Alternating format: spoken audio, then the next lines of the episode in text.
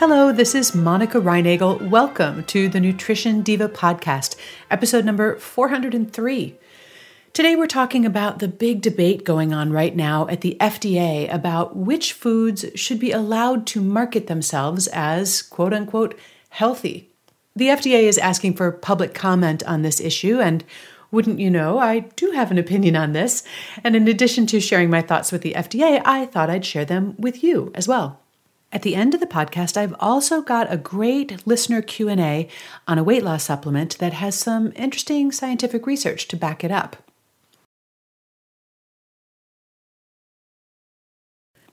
The U.S. Food and Drug Administration is the agency that gets to decide what kind of health claims American food manufacturers can make about their products.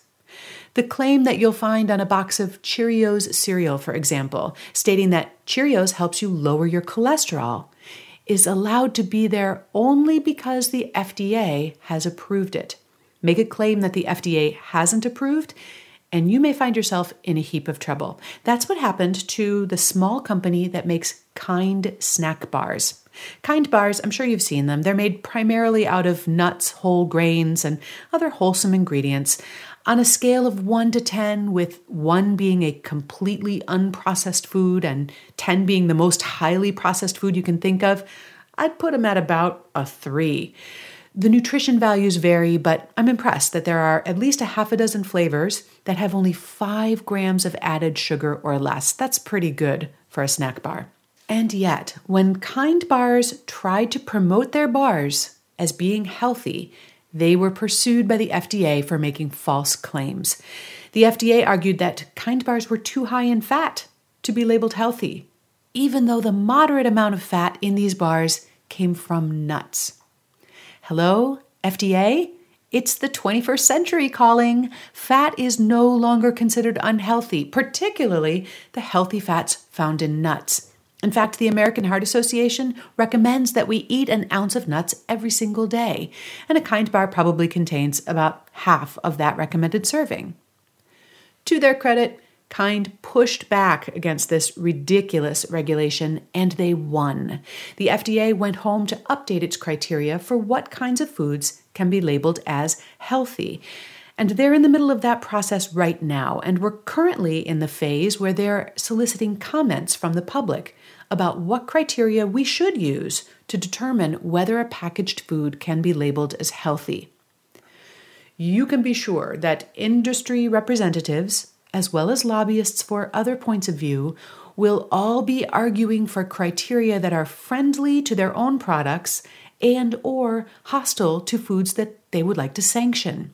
Dr. Neal Barnard, for example, who is a prominent vegan activist, is lobbying against any criteria that would allow meat products to be labeled as healthy. And I'm sure that General Mills and Kellogg's are trying to secure a definition that would include more of their ready to eat cereals, and so on and so on. As I've already shared with many of you on Facebook and Twitter, I think this is a somewhat futile exercise. Almost any criteria you can think of will end up excluding wholesome foods or endorsing foods that aren't particularly healthy. A requirement that limited added sugar, for example, could exclude things like regular soda, but allow things like pasteurized apple juice and diet soda to be labeled as healthy. And the low fat criteria that excluded kind bars did allow things like fat free pudding cups to be labeled as healthy.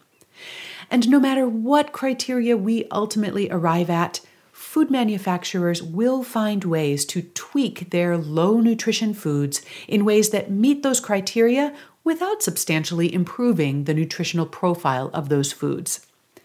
This entire conversation is missing the larger point. No food product can reasonably be declared to be healthy, or unhealthy for that matter, in a vacuum. And if you've ever emailed me or posted on Facebook to ask me whether a certain food was good or bad for you, and hundreds of you have done this, well, then you know that my next questions are always these. Number one, how much of it are you eating? If you're drinking 20 ounces of soda every day, I am concerned. If you have a small soda with your popcorn at the movies once a month, I'm probably not going to bat an eyelash. Number two, what else are you eating? Cured and processed meats, for example, have a bad reputation for increasing your risk of certain cancers. However, when consumed with plenty of vegetables, this risk virtually disappears. Number three, what would you be eating instead if you weren't eating that? A meal replacement bar might not seem like a great choice compared to a salad, but if it's that or a bag of M&Ms, I think I'd vote for the meal replacement bar. And finally, what are your individual needs and goals? Do you need to limit sodium? Are you diabetic or pre diabetic? Are you trying to lose weight or maybe trying to gain weight? As we've been talking about over the last few weeks, foods often have a mix of good and bad points, and how you weigh these is going to depend on the larger context as well as your personal situation. So, given all of this and the fact that healthy claims will inevitably do more to benefit food marketers than they will to benefit consumers, I think we should abandon the whole enterprise. Let's just have the manufacturers list the ingredients and the nutrition facts, and then let's learn to make good choices based on something other than marketing claims. Of course, if most of the foods that you buy don't have packages and ingredient lists, the less you have to worry about the ones that do. What are your thoughts on this topic? You can post them at quickanddirtytips.com, where you'll find a transcript of today's episode, along with the entire show archives, and also a link in case you want to post your own thoughts on the FDA's website, or join the always lively conversation on the Nutrition Diva Facebook page. Before I wrap up, I also wanted to highlight a great question that I got from Beth this week about a nutritional supplement called R-lipoic acid, which has been studied as a potential weight loss aid. Beth forwarded me a very interesting study showing that this supplement caused subjects to lose more weight versus those taking a placebo. However, there was a catch. The cost of the supplement, which is available at your local drugstore, is not insignificant. In fact, in this one study, it amounted to about $140 for every additional pound lost. There were a few other strange things about this study as well, and you can join the discussion on how much you'd be willing to pay to lose a pound or five.